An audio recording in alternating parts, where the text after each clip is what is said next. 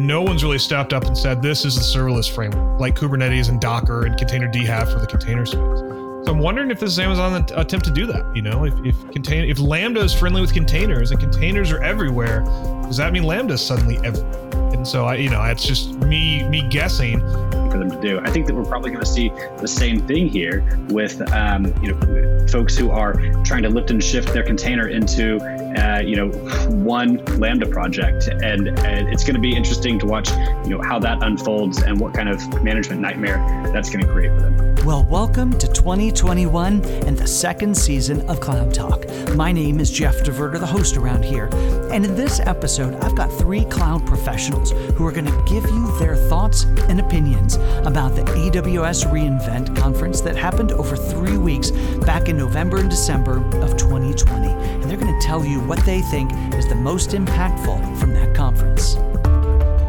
The line between application and infrastructure is virtually invisible in these modern apps. The kind of thing that a global computing fabric with immense resilience and scale can deliver without even breaking a sweat. That's really what the promise of the cloud's always been. It's all focused on the business objectives. That's where we craft the plan. In the tech world, we like to celebrate the lone genius, but I'm just going to tell you right now, they're just the convenient face as founders to focus on. Welcome to Cloud Talk. Here's your host, Jeff DeVerter. Well, as everyone is aware, AWS reInvent has redefined the way they're doing their conference this year. And instead of a, a solid week of mayhem and announcements, it's now three weeks of a slow drip in some cases not so slow of a drip of, of amazing content that they're releasing. So what we thought we would do is bring together some of our experts to talk about and give you our opinions on some of these announcements and what is amazing or maybe interesting or maybe curious about some of them. So I'm joined today by a couple of great folks, and I'm going to introduce them, let them tell you a little bit who they are, and then we'll be off to the races. I'm going to start with Mr. Josh Pruitt. Josh, why don't you introduce yourself? Hey, thank you, Jeff. I'm Josh Pruitt, as you mentioned. Um, I've been with Rackspace for about 11 years, and my, my position here is VP of Public Clouds. I'm responsible for the AWS, Azure, and GCP uh, product management, engineering, and development groups. Fantastic. And the latest addition to uh, this core team of folks is Mr. Amir Kashani. Amir, why don't you uh, introduce yourself? Yep, great. Thanks, Jeff. Great to be here with everyone. Um, I've been with the company going back through a couple acquisitions for about 11 years, but it's true that I'm new to my new role of VP of Cloud Native Development and IoT Solutions. Um, so really excited on um, the announcements. This is always, you know, Christmas early for for me, hearing um, reInvent and all the good stuff coming out. And last but not least, Taylor Bird. Awesome, thanks, thanks, Jeff. Uh, good to good to be here. Um, so I have been in the, uh, I guess, the corporate ecosystem for about five years here at Rackspace and Onica. I've been in the AWS cloud world for about 11 years. Um, so I currently help oversee our global roadmap and, and technical strategy, working with uh, yourself, Jeff, and, and Amir and Josh and their peers as we uh, sort of look to the future. So events like this are always really exciting for me. Yeah, it's super exciting because we have the opportunity, you know, the things that we get to invent uh, here at Rackspace or that enables customers to be able to either create new applications or how we support them or how we scale them in a global fashion, really in a lot of cases rides on these types of announcements. And in fact, it influences a lot of our roadmap and what we get to do. And so I'm really excited today to get to talk about what some of these new announcements are and what the implications, not necessarily for us, but our customers uh, or anybody who even thinks about using this sort of stuff. So, so you know, Taylor, since you've got the mic handy and you've got the conch, let's talk about one of the uh, announcements, and that's this this um, EKS distro that they've created. This this containers anywhere. You know, tell us what it is and, and tell us what it actually means. Yeah, uh, these were um, I'll say surprising. Uh, maybe that's the wrong word, but very interesting announcements from AWS to really see that a number of their container offerings uh, are now being offered in flavors that you know you can kind of run in your own data centers. Um, so uh, ECS anywhere and EKS anywhere are enhancements that allow you to connect your Kubernetes clusters uh, in your data center to the AWS control plane. So you have the same API, you manage them the same way you d- would something in one of the regions. Um, and then a lot of that is facilitated on the Kubernetes side with the EKS distro. So now you can run the same Kubernetes engine uh, that AWS runs in their data center in yours uh, to kind of give you that experience. So, so the one hand, I think I think this is great for customers that are um, you know invested in the Kubernetes ecosystem, have really built a lot of their solutions on things like EKS because it definitely opens up that that hybrid world to them and removes what I would say is sort of a barrier to entry when you do a, a multi-cloud, multi-setup uh, hybrid Kubernetes, which is multiple engines. Um, so, so really, really great stuff there. I think that's that's incredibly interesting for people using Kubernetes. Um, there's a flip side take on that that has me uh, concerned. Might be the wrong word, but um, this was an interesting behavior from Amazon to sort of say, you know, hey, we, have already kind of won, or in many ways, we, we're the leader in a lot of public cloud innovations. So now we're going to start offering services that are available in the uh, in the private cloud, in the hybrid space, in the data center. So we're going to want you to start running AWS software and services in, in your data centers. I think this is a really interesting approach, something we haven't really seen from Amazon AWS uh, in a number of years, right? I mean, we had VMC, the VMC announcement a couple years ago, but that's it. So I'm interested to see where things like this really take the competitive landscape. You know, on the one hand, if you're all in AWS, this is fantastic. On the other hand, if you're the customer who who AWS is part of your portfolio, you know you're now looking at having to make an additional choice. So you're a single vendor or a multi vendor. In addition to location and, and hybridness, you're now going to pick your vendor alignment as well. So um, I'm watching that pretty closely. I think that could have some interesting ramifications on our uh, our industry. So it's re- really interesting to get that out of the gate in, in Jassy's key. Well, and it raises the question a little bit as well. You know, there were some very bold statements made a few years ago of, "Hey, the cloud is for everything and everything in the cloud. And are, are we backpedaling a little here? Yeah, I mean that's an interesting. uh My take on it, I don't think it's so much of a backpedal. I think at, at that time, if you looked at a lot of us uh, doing similar videos and podcasts at the time, I think we all sort of said, eh, maybe. but I think uh, as as enterprise and larger institutions, government institutions, science labs have really evolved into um, you know, as they've adopted cloud, you know, cloud isn't just for startups, it's not just for migrations. As they adopt cloud for innovation, hybrid and the the ability to do things in a low latency way in data centers or just be out of the public cloud for various reasons, it's sort of a mainstay now. It's not a thing that it's not really a choice many customers have, and so I think really this is just AWS uh, following that industry trend. Uh, but doing so in a very interesting way, not not sort of ceding that ground to other vendors in the space and saying, you know, no, our technology innovations, they invented public cloud, but um, they also have really important use cases of in other scenarios. And so I think I think it's more of that. So maybe it's more of um, instead of a, of a backpedal, more of a reality check of you know what, uh, this is great technology, and great technology really should be able to to run anywhere. Uh, Amir, what are your thoughts on on all of that as far as the announcement, and then also sort of some use cases?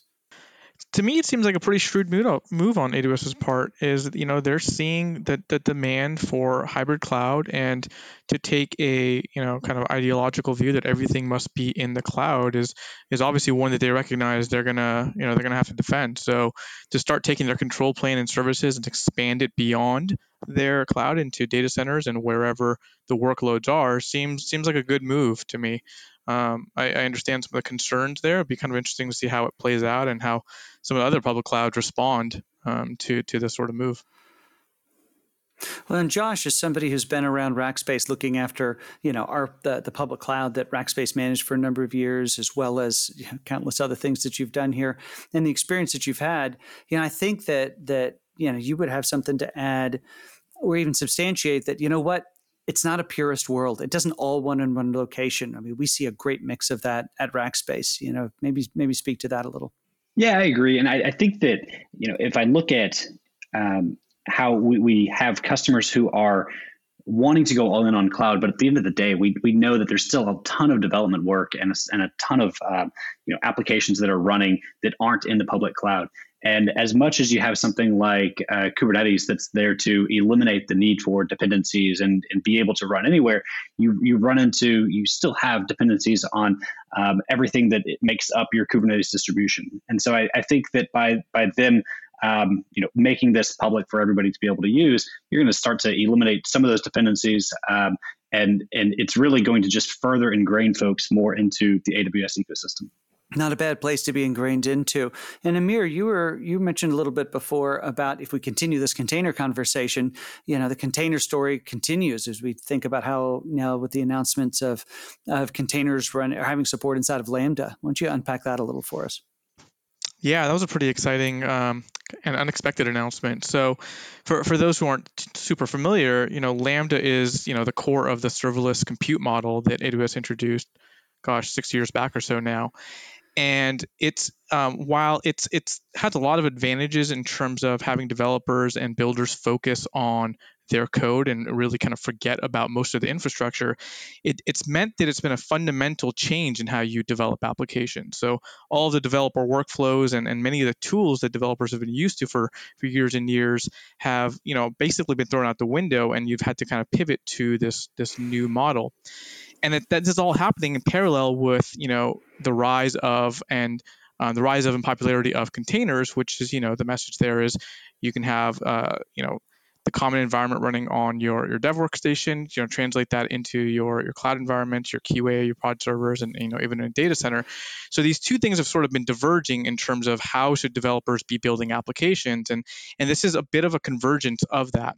So what, what they've allowed to, you to do now is rather than saying that you can only ship us code in your Lambda runtime, you can actually package up a container, the same one that you might run in you know any sort of Docker or Kubernetes environment, and and run that in with within the Lambda runtime with a couple of tweaks, um, and you know get some of the benefits of that tooling, that th- those ecosystems within Lambda. Now that said, I, I have some concerns. Um, so just like we saw when you know when Lambda came out, there's there's there's potentials for misuse, right? So some people took the notion of function as a service a little too far, and they packaged up their code into little bite-sized pieces and you know they'd have tens of try to do, deploy tens of thousands of functions and and have a management nightmare and others did you know the sort of opposite where they did monolithic functions where you'd have all of your code and everything deployed as a single lambda function so I, I think that we have the same sort of risks here and it's going to be really important for um, people to for, us to develop best practices and guidelines to to help guide customers and users to what is the right approach, which containers do make sense to to build and maybe migrate, which ones don't. Um, but it's definitely a really interesting opportunity. Uh, yeah, no, I mean, I think Amir makes great points. I had a very uh, similar reaction. I mean, on the one hand, a lot of projects that we've been involved in, uh, I would say at any scale uh, for an enterprise problem solving, you're, you're using containers and you're using serverless. Like I'll kind of full stop there, right? I mean, you're using both. There's some really interesting workflows in like Kubernetes where you're using the Kubernetes uh, construct of a task to invoke a serverless workflow. So these two go in tandem. Uh, we talk about them often as if they're separate or evolutionary discrete, but really they go they go in tandem. So, so the one hand, I think this is really interesting. Um, it, it sort of you know combines those workflows as Amir mentioned. Uh, it's not necessarily where I saw what does service look like or what does service look like in a hybrid cloud. This is not where I saw this going, and I think it might be Amazon's answer there. Uh, the the slight controversial take for me uh, as the eternal skeptic is is this a bit of a Trojan horse move? You know, is this a way to make you know, server the only, one of the only big problems with serverless that I've seen over the years is there's so many frameworks. Every cloud does it differently. Conceptually, it's bought in, but there's a lot of work to go from concept to implementation. Um, and no one's really stepped up and said this is the serverless framework, like Kubernetes and Docker and Containerd have for the container space. So I'm wondering if this is Amazon attempt to do that. You know, if if contain if Lambda is friendly with containers and containers are everywhere, does that mean Lambda is suddenly everywhere? And so I, you know, it's just me me guessing, but I'm very interested to see if this is very similar to an EKS Anywhere announcement. You know, in a year from now, we'd be seeing Lambda Anywhere style announcement what does that mean for technologies like Knative? So, um, really interesting to sp- uh, space to keep an eye on. I'm going to be watching it really closely over the next few months. And to your point around that, we're, we're already starting to see a little bit of that, right? We're starting to see, um, you know, Lambda is already available to run in um, on edge platforms like like Greengrass and, and whatnot. So there's a, there's a lot of that going on. Yeah, and I, I agree with what Amir had brought up as well. Of I think that we're going to see a lot of folks now. Um, you know that it used to be that folks were doing lift and shifts over to EC2 instances, and you know that was kind of considered what people were doing to get to cloud, not necessarily the right thing for them to do. I think that we're probably going to see the same thing here with um, you know folks who are trying to lift and shift their container into uh, you know one Lambda project, and, and it's going to be interesting to watch you know how that unfolds and what kind of management nightmare that's going to create for them. So, and aren't we? It does does this signal, you know, some continued behavior that we're seeing if you look at it at the macro level of more AWS coming out of their data center into insert data center of choice? Well, and where else does an IoT project go but into data? And data becomes, you know, ML type projects to to figure out what that what's going on with that data. So Taylor, take us down the data road. What was interesting there to you?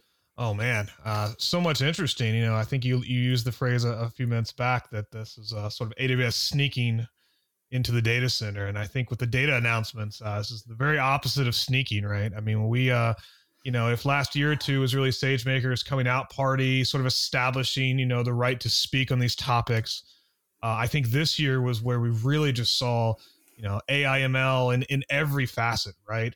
From the, you know, I I want to do the the deep learning at the compute level through things like the I think it's the Trainium chip and the Habana instances in EC2, where that's really the build it yourself option. Through all the enhancements around SageMaker, including uh, SageMaker pipelines, I think is really vital. I mean, this is solving a problem that AIML's had for a long time that a lot of companies, ourselves included, you, you have to invent solutions here. Um, and and in many ways, you are um,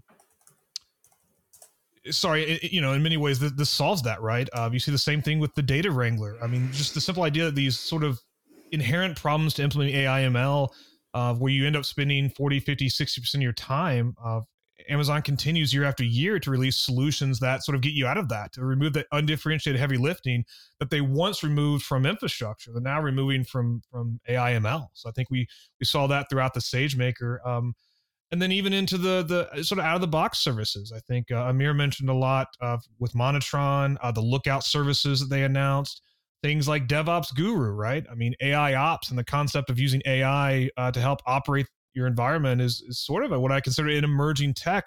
But we see straight out the gate uh, a solution from AWS enables you to do that. So. Um, I really think with with AIML, I mean, Amazon has, has clearly said we we are and will continue to be the leader in the space.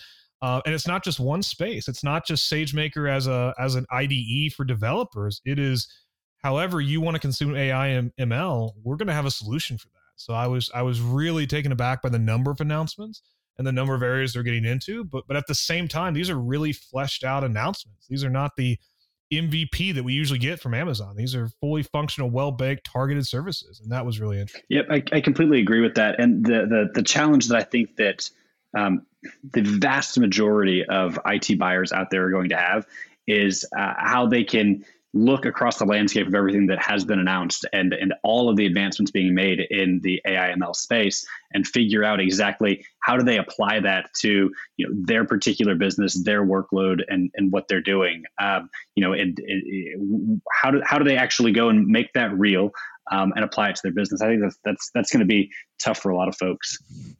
Yeah, I actually, always like talking about um, IoT not for IoT, but but the data, right? It's no one's doing IoT because you want something connected in the world. You want it. You want to get insight into the real world, and you know the the the the intersection of that data with machine learning is sort of the holy grail. Now, in this case, you know, um, they've released a service that's focused around the security, which should be forefront on everyone's mind when you're talking about IoT. If you're not thinking security first, you're you're making a mistake. Um, and IoT Defender is, is a kind of a, a growing, maturing product that's allowing um, customers or AWS customers in the cloud to get insights into how their devices are per- performing. Um, traditionally and thus far, you've had to think about all the anomalies, all the things that could go wrong, and, and set up specific rules for those to be notified um, this new ML Detect is is going the next step where it's looking at trends from your data, so actual data that's flowing into AWS, and it's automatically deciding what are the anomalies that might indicate a breach of security or something that you have to um, dig into.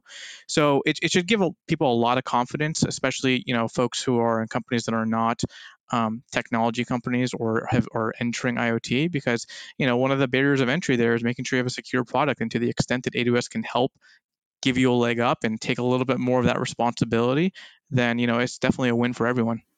Isn't that always the challenge with new tech? And that's how do we make it real? Uh, how do you how do you give it a vision? I think IoT was a, a, technology, a concept that that struggled with that for a number of years, but there's some great examples uh, of that out in the wild now. Um, but but thinking of IoT, let's talk about IoT Defender and ML Detect, the collision of IoT and ML. Yeah. So okay. So here's here's a here's a contrived one. So let's take the um, Monitron example as as as a starting point. Let's say you've deployed Monitron along with a couple of your own devices that you want to use to monitor your factory floor. So you're getting mon- you're getting vibration data, but you also have some temperature. Maybe you have some forced impact on on on various equipment that's rolling around the, the shop floor. Now, what if what if a, a you know some some um, nefarious actor got access to one of those gateway devices or one of those devices, and you know, in a, in addition to sending um, real data, they're starting to send some fake data that might throw off with the intent of throwing off your um, your operations.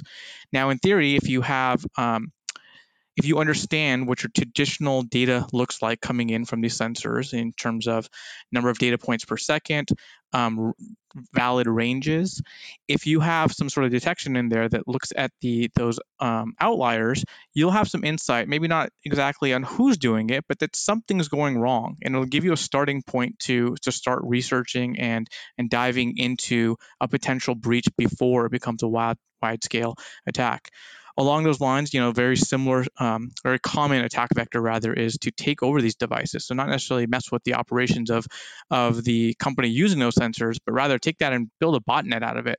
So if you're able to monitor the um, outgoing connections and the type of traffic being produced from your devices, again, you're going to have a leg up and a huge advantage um, to st- stopping an attack before it becomes before it becomes real. So, Taylor, you've been working in this ecosystem for, well, well over a decade. What did you see that really caught your attention? Yeah, you know, a lot of uh, management tools, and, and, what I really, what the focus I really saw is less. Uh, I mean, there's some ops tools announcements. We can cover those. I think it's really cool stuff. Uh, you know, things like Cloud Shell. Um, other providers have had this for a long time. We've been asking AWS to add this. Awesome that it got added. Uh, but what I really want to focus on is developer experience, uh, the developer tooling that came in here. Uh, you know, if you watched uh, Dr. Vogels' keynote, uh, and one of the key takeaways, I think he actually put it on his Twitter stream as well, that you know AWS at its core has always been uh, to build a platform for builders. Um, and he had a really poignant point in his keynote around in the age of COVID, the age of this pandemic. That's really incredibly important because it's how these things are developed. I mean, it's a whole thing around now we have to think about people working from home, kids attending school from home, low latency connections being a problem for everyone, not just a problem for oil wells and, and forestry sites. So just this huge continual focus. Uh, Amazon always ama- amazes me because I always come back to the core tenets. And that idea of what can you build for your customers has always been important. So so stepping into the announcements from that, I think we saw some really some really great things along that. Uh, I mentioned Cloud Shell. I think Cloud Shell makes uh, just life a little bit easier for multi-tenant. The, the one thing that really got me also was the fault injection simulator.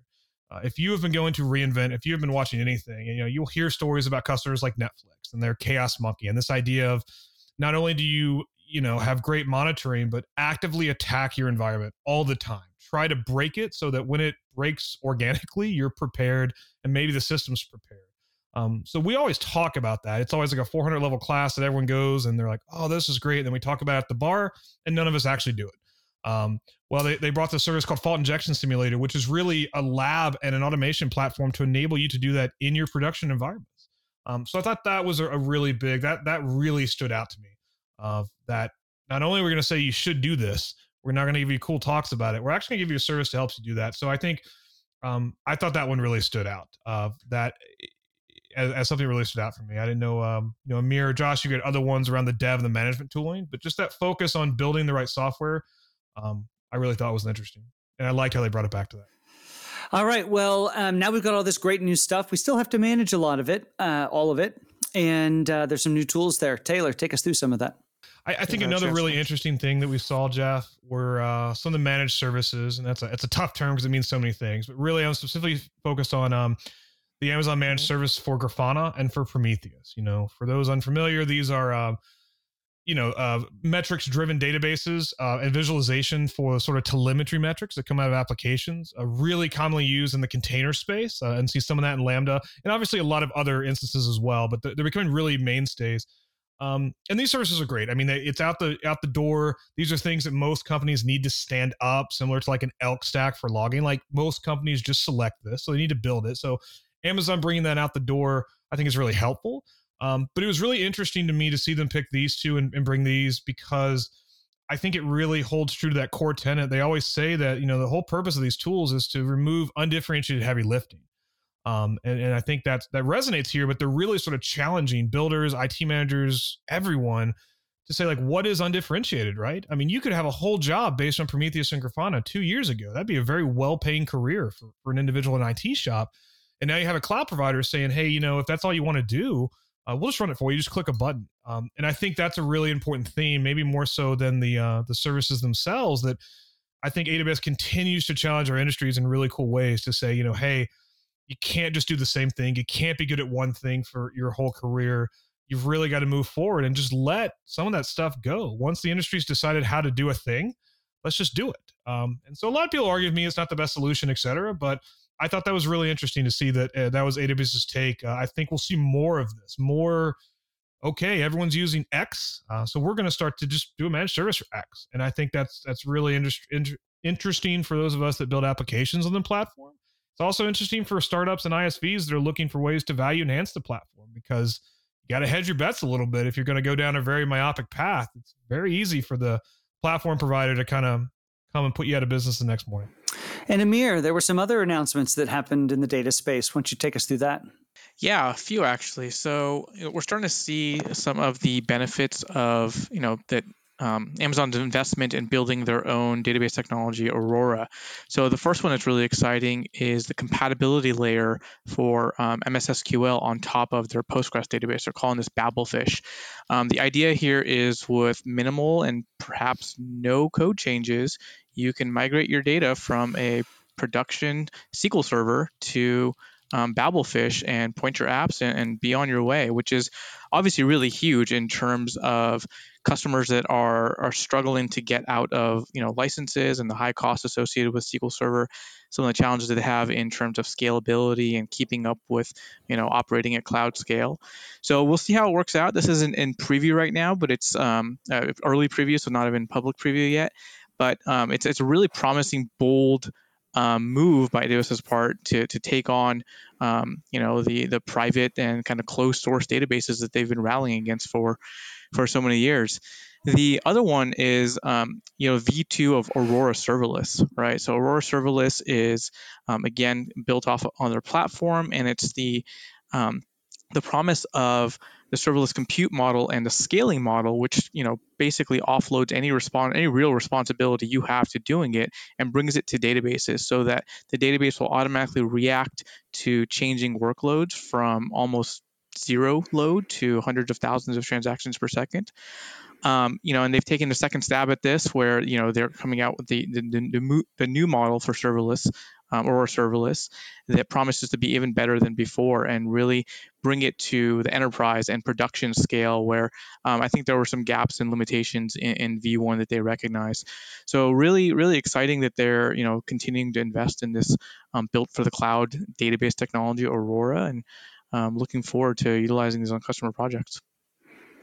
Yeah, I mean, I think that um, Babelfish is really a shot across the bow in you know the reinvigoration of the cloud wars, um, where you know you've got a ton of folks who um, are locked into their MS SQL licenses that are, as we all know, extremely expensive, and the ability for uh, Amazon to just say, "Hey, look, we can we can solve that problem for you really easily. Just uh, plug this here in the middle.